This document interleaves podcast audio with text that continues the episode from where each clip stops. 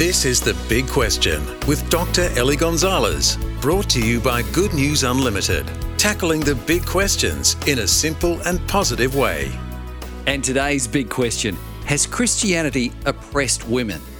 Well, the short answer to this question, if you look back through history, and even today in some ways, is yes.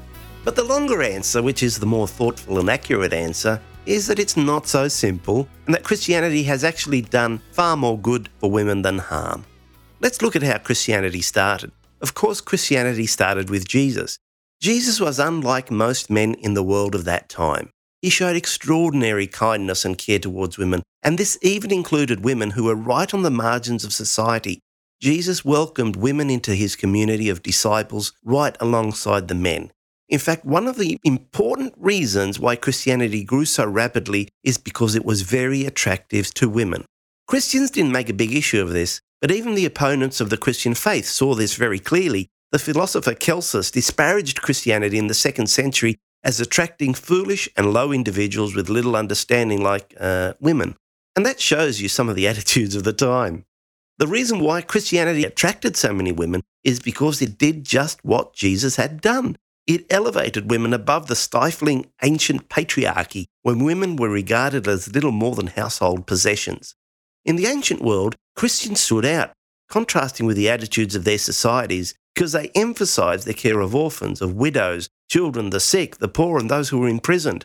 The Christian movement put compassion and charity towards others at its heart, and all of these things were things that women, who were often victims themselves, found attractive and liberating. It's no surprise then that in the earliest Christian churches, women exercised every function and held every position of authority in the churches. However, in the second and third centuries, things started to change. The church had grown larger and needed more organisation, and the more structure that came into the church, the more that men took over, and the more that women were pushed out from the freedom and the roles that they had enjoyed before. But despite this, the essential message of Christianity is still the same today, and its power to elevate and liberate women still remains. And it's the Christian church that has kept this message alive throughout the centuries. That's why, despite its mistakes, the message of Christianity has actually been responsible for the greatest changes in our world that have continued to progressively elevate women.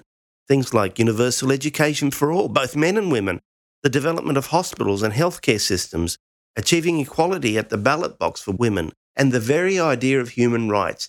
These were all essentially Christian initiatives based on the message of Jesus. So, overall, I reckon that Christianity has been instrumental in freeing women in the world rather than oppressing them. To receive GNU's unlimited daily devotional email, visit goodnewsunlimited.com.